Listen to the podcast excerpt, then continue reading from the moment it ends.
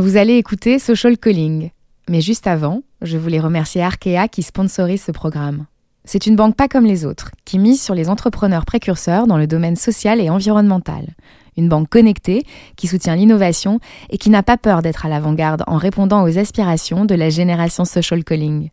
En bref, vous l'avez compris, Arkea soutient les millennials qui veulent entreprendre et s'engager pour construire leur avenir et le monde de demain. Alors ne l'oubliez pas, si vous écoutez ce podcast, c'est aussi grâce à l'audace d'Arkea. Il fallait euh, que je change de voie, que j'aille où on a besoin de moi. Social Calling, Gaël, épisode 10. Ces gens qui se noient, ces gens-là me ressemblent. Ils ressemblent à mes enfants et on se projette à ce moment-là. Il est entré dans l'œil du cyclone, au sens propre comme figuré. Gaël avait 9 ans quand l'ouragan Hugo a emporté le toit de sa maison, en Guadeloupe, là où il a grandi entouré de ses sœurs et de son père pasteur. À la maison, la prière était de rigueur et les règles strictes. Des règles que Gaël a appris à contourner pour redonner foi à sa liberté. Il est devenu hacker pour ouvrir une porte vers l'extérieur. 30 ans plus tard, toujours armé de son ordinateur, ce jeune père répare les injustices du système. De l'Aquarius à la création de son association AND, pour Hackers Against Natural Disasters, Gaël sillonne la carte du monde. Il sauve des vies meurtries par la guerre et autres catastrophes naturelles. Je préfère vous prévenir. Vous allez entendre une histoire mystique qui pourrait se résumer à cette question. Et toi, qu'as-tu fait pour ton prochain? Je suis bien lancé là, je suis encore sous caféine, donc tout va bien. C'est parti. Je suis né en Guadeloupe, euh, d'une famille euh, heureuse, mais dans un environnement euh, religieux particulier, strict. Mon père est pasteur, donc c'est une éducation où j'étais pas un enfant comme les autres. Hein, j'étais censé devenir pasteur à mon tour, donc mon père m'a élevé aussi dans la continuité de son, engagement. C'est un ancien percussionniste. C'est quelqu'un euh, de geek aussi, un peu euh, sur les bords, mais que j'ai toujours vu s'engager, toujours aider euh, les personnes qui pouvaient se trouver en difficulté. Donc j'ai été élevé à la fois dans cet environnement religieux strict où je, je, ne m'amusais pas comme les autres, je n'avais pas les mêmes loisirs, je ne pouvais pas forcément regarder la télé, je n'avais pas eu d'anniversaire, etc. Et en même temps, ça m'a permis de développer pour pouvoir ben, m'amuser à ma façon, pour pouvoir profiter un peu de loisirs. Ben, un côté euh, détournement en fait des systèmes euh, qui étaient euh, là pour m'empêcher de faire un peu ce que je voulais, ce que j'avais envie.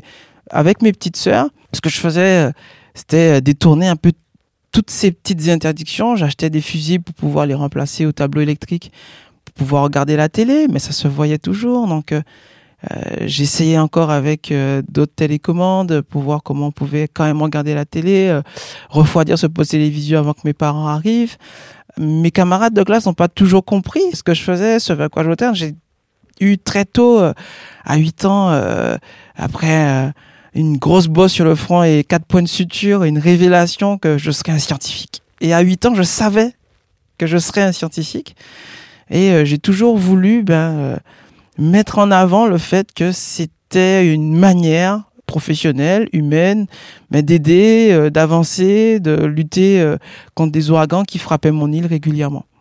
Moi, ce que j'ai voulu euh, enfant et ce que j'ai ressenti au moment de ces privations-là, au final, cette frustration que l'on ressent enfant, de pas être comme les autres enfants, de pas pouvoir jouer comme les autres enfants, mais ça m'a donné une deuxième peau où, en fait, l'informatique au moment où j'ai eu euh, mon premier ordinateur à 13 ans, ce nouvel outil dont on ne pouvait pas me priver, qui était un outil professionnel à l'époque, euh, qui a priori ne servait pas à jouer, ben, cet outil informatique est devenu mon exutoire. Et je me suis fortement engagé en fait euh, dans l'utilisation de cet ordinateur, euh, de, de, le contourner, de hacker, euh, de trouver des corrigés pour certains devoirs, accéder à Internet, ce nouveau réseau qui s'ouvrait à moi.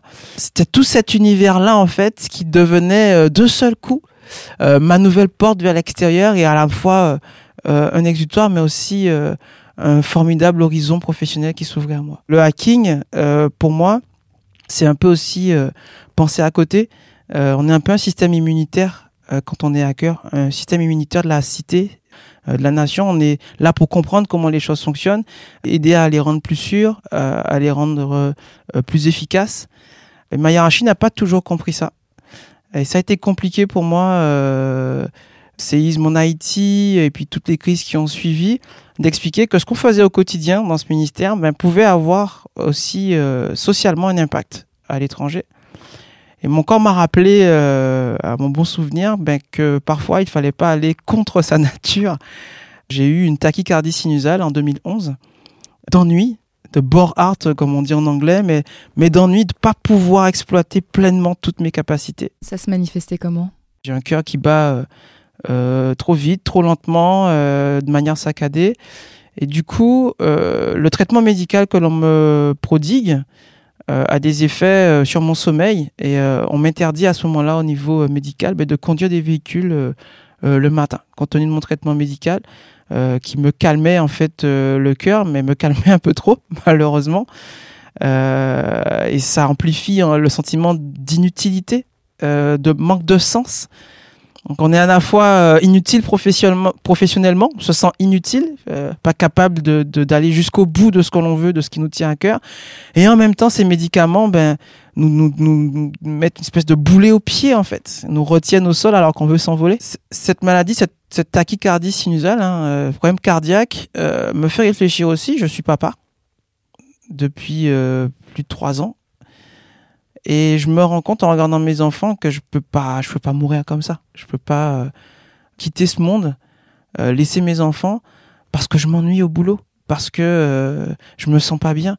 Et comment continuer de faire rêver ces enfants euh, euh, qui grandissent et qui me voient, euh, ils sont jeunes, hein, mais qui me voient partir au travail à reculons. Cette maladie, ça a été un premier signal qu'il fallait que je change de voie, que j'aille où on a besoin de moi.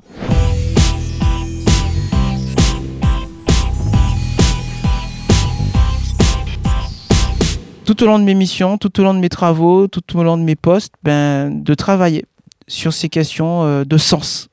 Bonheur au travail, mais qui pour moi est directement lié au sens que l'on a. Et euh, quand on arrive à la crise migratoire en Méditerranée, euh, des amis viennent me chercher pour équiper un bateau, mettre de l'internet sur un bateau de sauvetage sur lequel euh, on allait ben, porter assistance à des personnes qui se noient en mer. Et là, j'ai mon deuxième impact où je me dis, mais euh, ces gens qui se noient, ces gens-là me ressemblent. Ils ressemblent à ma mère, ils ressemblent à mon père, ils ressemblent à mes enfants, et on se projette à ce moment-là.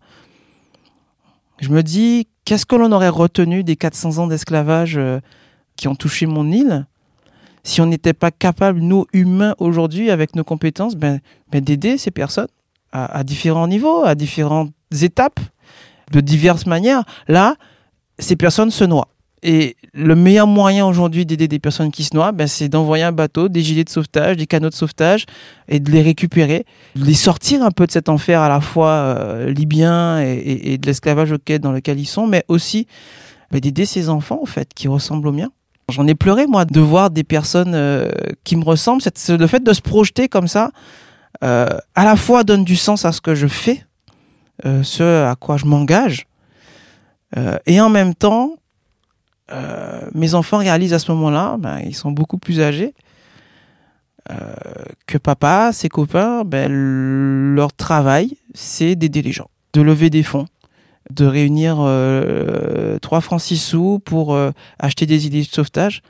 Euh, c'est euh, réunir 3 francs 6 sous pour faire partir des canaux de sauvetage, payer de l'essence, partir en Sicile, réparer des antennes, réparer des radios et permettre à ces personnes hein, qui bossent sur l'Aquarius, ces équipes, ces sages-femmes, ces obstétriciennes, mais de pouvoir réaliser leur, boulot, leur mission du, mieux qu'elles peuvent. C'est vraiment un exutoire pour moi parce que j'avais pour une fois l'occasion de pouvoir mettre, même si on ne s'attache pas forcément dans ces missions-là aux chiffres, mais on pouvait dire, voilà, on a sauvé 300 personnes, on a sauvé 500 personnes, on a sauvé 800 personnes. Et aujourd'hui, plus de 29 000 personnes ont été sorties de cet enfer méditerranéen. C'est à la fois une fierté, parce que euh, on- a réussi à, sortir ces personnes de l'eau, euh, et en même temps une responsabilité. On a un pavillon à trouver pour l'Aquarius aujourd'hui. des humanitaires se démènent. et c'est quelque chose que je transmets en tant que papa à mes enfants qui puissent s'engager. Alors demain, dans leur métier, dans leur boulot, dans leur quotidien, ils auront à, faire des choix, à s'engager aussi, de diverses manières. Euh, c'est ce que je veux aussi leur transmettre et pouvoir m'en aller et dire voilà, j'ai au moins transmis ça à mes enfants, euh, le sens de l'engagement, du hack, euh, et que l'on puisse mettre ses tripes en fait dans, dans, dans son boulot, dans ses actions humanitaires, ses actions associatives.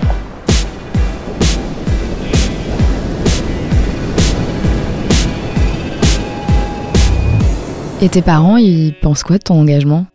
Mes parents sont fortement engagés euh, dans leur religion, donc en fait pour eux le, la solution c'est pas l'homme, c'est Dieu. Donc en fait euh, parfois on me reproche de me prendre pour Dieu, mais euh, dans ce cas-là les médecins aussi, les chirurgiens, les dentistes, toutes ces personnes qui œuvrent au quotidien pour que les hommes, les femmes se portent mieux et la vie sauve, guérissent d'un cancer, eux aussi, ben, techniquement devraient, euh, pourraient se prendre pour Dieu. Et c'est un peu ce que je leur réponds souvent. C'est pas comme ça qu'ils m'ont élevé. Ils m'ont élevé avec des valeurs d'amour du prochain. Euh, j'ai toujours vu mes parents tendre la main aux autres. Et aujourd'hui, euh, mes compétences techniques, je suis à cœur. Est-ce que cette capacité ben, d'aider, de trouver des solutions, elle ne se manifeste pas aussi par des missions humanitaires, du sauvetage, de la prévention de catastrophes naturelles. On en a eu récemment. Est-ce que euh, mon métier aujourd'hui, c'est pas euh, d'aider des personnes à être prêtes à faire face à, la mort?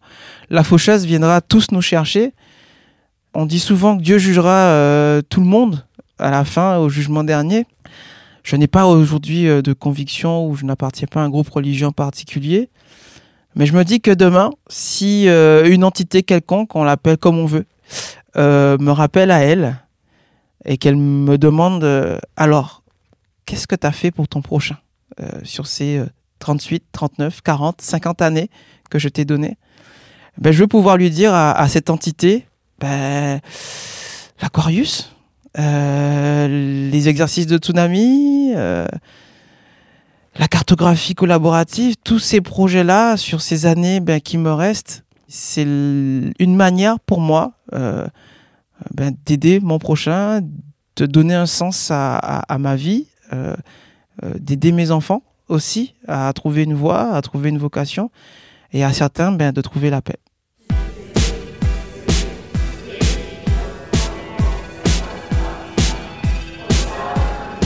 Merci d'avoir suivi ce dixième épisode de Social Calling.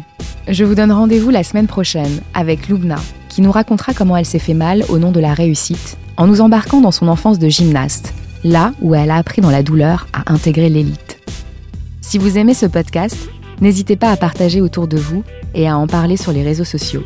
Retrouvez-nous sur Apple Podcast, SoundCloud et toutes les plateformes de podcast. Et n'hésitez pas à nous laisser des commentaires et des petites étoiles. À très vite!